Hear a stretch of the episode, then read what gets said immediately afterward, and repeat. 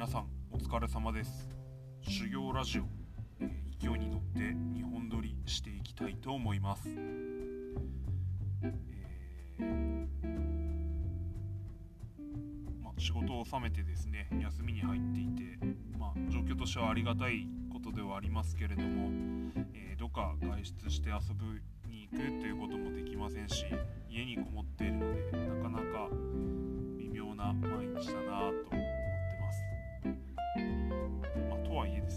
ういう状況でなんか楽しみ見つけながらやっていくっていうのはですねまあまああの考え方の発想を広げるという意味でも大事なんだろうなと思ってます。で私はこう、えーいろんな方のポッドキャスト聞いたりですねあとはあの以前の配信聞き返したりっていうようなことをしていますね。でご飯作って横になってまたご飯作ってまた聞きながらみたいなそんな感じですね、えー料理はあうちはあのご飯作るのは、まあ、基本的には私なので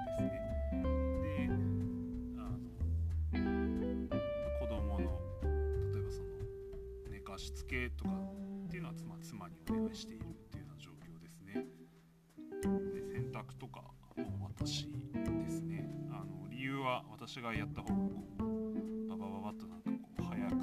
済むからっていう感じです、えー料理自体もなんかすごい手の込んだものとかっていうのはまあ難しいんですけど、まあ、冬はですね、まあ、全部鍋にしてしまえばよかったりですね。あとあの何パターンか持ってればこう食卓は回せると思っているので、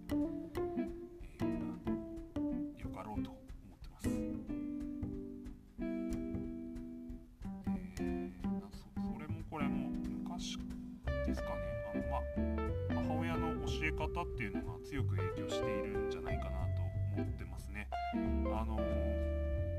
なうちは男3人兄弟でありまして、えー母が言うことにはですねあのななんすか最近おふくろのなんちゃらとかってこうツイッターでも話題になってるみたいですけれどもまあそういう議論には私は組みしない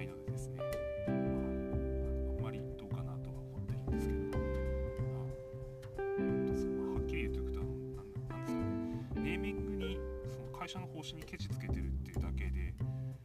いやそれ違うんじゃないのかなと思ってますね。あのそう思うんだったらそう思うってことを言ってればいいだけであってあのネーミングにケチつけるっていうのはいかがなものかなとは思ってますね。でそれに組みしてる人たちもどうかなとは個人的には思いますけれどもただいろんな考え方の人がいるのでですねそれはそれでいいんだろうとは思いますけれども。でまあうちの母の考え方っていうのはあのしすごいシンプルです。あの一人で生きていくかもしれないわけであのまあだったら料理できないとあのしょうもないだろうと。お金も無限にある職業につけるのかもわからない。であの毎回外食しててもよろしいだろうけれどそれはお金があれば初めてできるにはこう作ったりなんだり節約する。節約、まあ、節約というかですね自分の手手にある給料でちゃんとご飯を食べていく必要があるというところでしたね。ですのであのまあ難しいものはできなくていいと。例えばあの魚を3枚まあ後にうまくはないですけれどもあの魚釣りを始めたので必然的にその技術というのはあの下手なりにやるやるしかないやるんだというところでですねあの身につけていったわけですけれども例えば魚を1匹買ってきてそれをこう3枚におろしてとかそこまではいらないんだと。で魚が食べたくなったらそれは魚スーパーに行けば刺身が売っているだろうというところでですね。ただとはいえですねあの例えばカレーであったりシチューであったりあるいは、えーまあ、鍋なんてそのただ入れればいいだけですからね。ああやって煮る系とかですね。そういったものはあのできなければいけないということで、えー族にすごいあのうちピーク時7人で家族だったのであの料理の手伝いっていうのをされてさせられてたんですね。でまあその中でですねあの料理っていうのをなんか終えてったっていうのは変ですけど料理はしなければいけないんだなという、えー、考えになったわけです。まああの今ではすごい感謝してますね。あのやっぱり、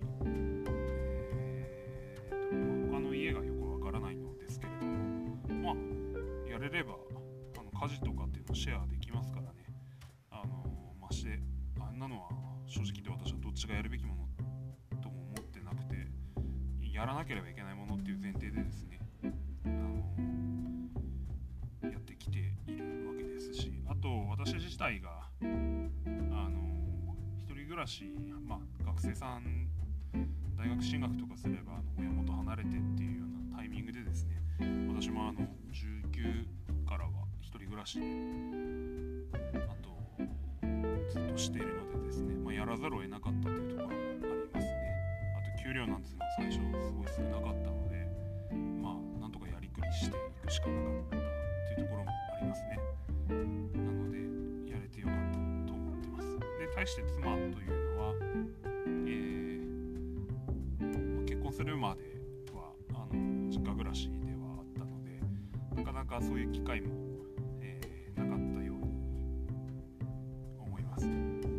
ただ妻はやろうとはするのでですね。やろうとはするんですけれどもまあまだそこはちょっと訓練が足りてない。修行が足りてないので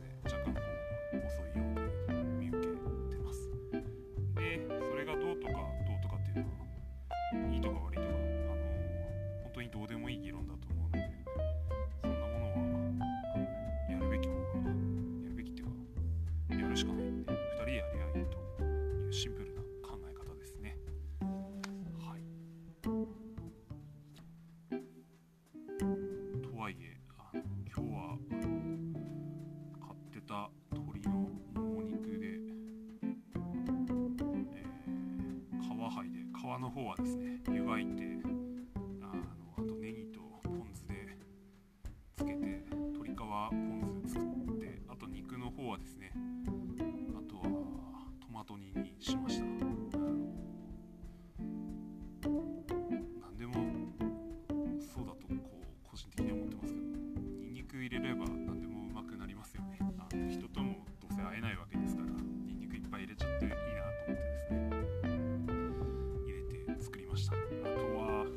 チキンですね。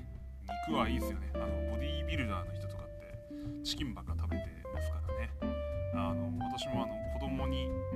チキンなるべく多くですね子供のうちから摂取させてですね将来どうなるんだろうっていうですねあの体つきとかですねちょっとある意味実験してみようかなと思ってですね鶏肉を多く食べさせています。親子丼が多いですね。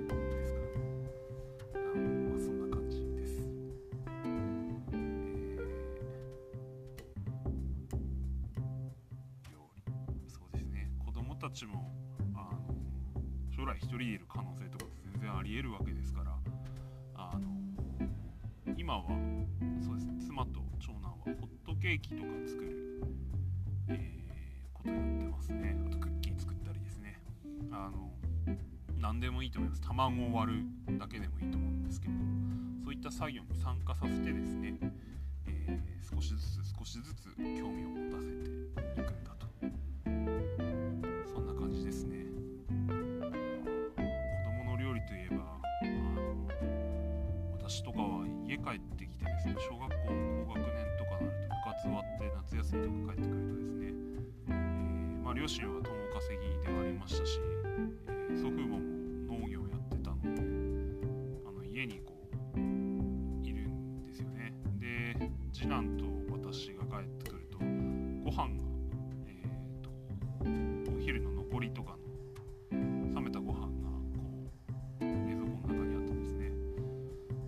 は減ってるのでそれをどうにかして食べようと思ってたんですね。で卵っていうのはあの鶏飼ってたんでまあある程度あるわけですねであとは冷蔵庫にソーセージとかが入ってればこうかなり豪華な感じで心強い感じで、まあ、魚肉ソーセージだとまあでもないよりはいいなと。いわゆるウインナーとかシャウエッセン的なやつだとこれは今日はごちそうだみたいな感じでですね。であと目玉焼き作ったりそれ焼いて食べたりですね。あと心強かったのは引き出し開けるとサバ缶あるとですね大変嬉しかったですね。あの水にでも、えー味噌にでもどっちでもよかったんですけれどあの、まあ、そんな感じでやってました。あと餃子ですね。ももちゃん餃子とかってあれ全国的に売られてるんですかね。たももちゃん餃子もあればあると心強かったですね。で私はあのそれはあのお弁当のおかずになるのかもしれないのでこう卵とご飯だけでですね。まあ、まあ細々とですね、まあ目玉焼きを、まあ、せいぜい目玉焼きを2つ作ったくらいにしてですね。こうつつましく食べるという感じにしてたんですけれども。まあうちの2番目弟っていうのはそういうのをこう度外視した男卵も使うしそのソーセージがあればそれも使うし、えー餃子も使うしというですね。まあ結構あの餃子ってあのチャーハンの具としても細かく刻んでいくとできると思うんですけれども、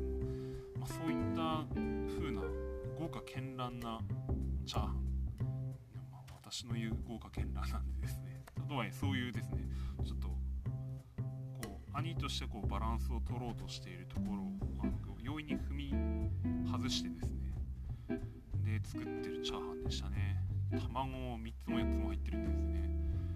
あれはなんか見ててですねいいなと思って一口くれないかとかって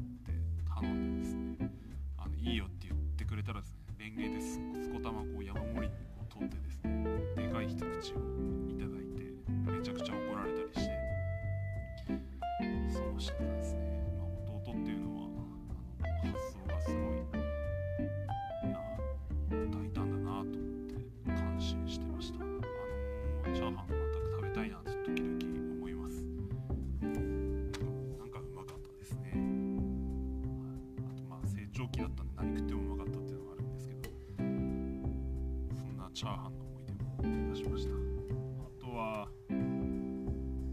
サバ缶ですね。うちは祖父っていうのが全く料理できなくて、まあ、当時そういう年代の男ですから当たり前なんですけど、えー祖母がですね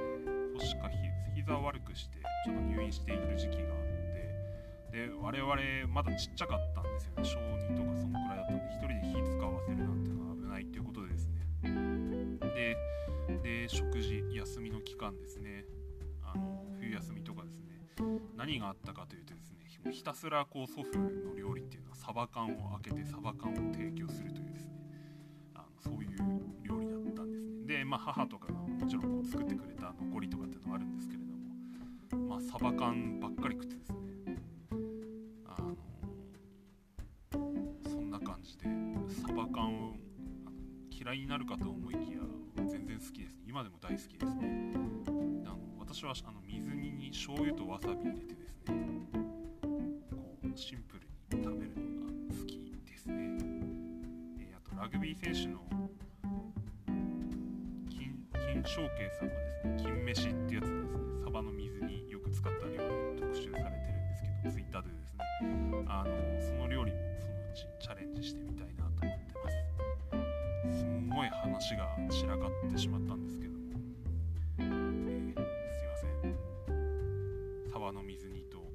なんか思い出のチャーハン。料理は、えーどっちが作るとかじゃなくてどっちもやらなければいけないっていうスタンスでいくのが大事なのだろうなと思ってます。あとまあ一番いいのは得意な分野で得意に勝負するってことですよね。あの永遠あって一緒にいるって決めたんですから、それだけのことだろうなと思ってます。そんなこんなで2本目の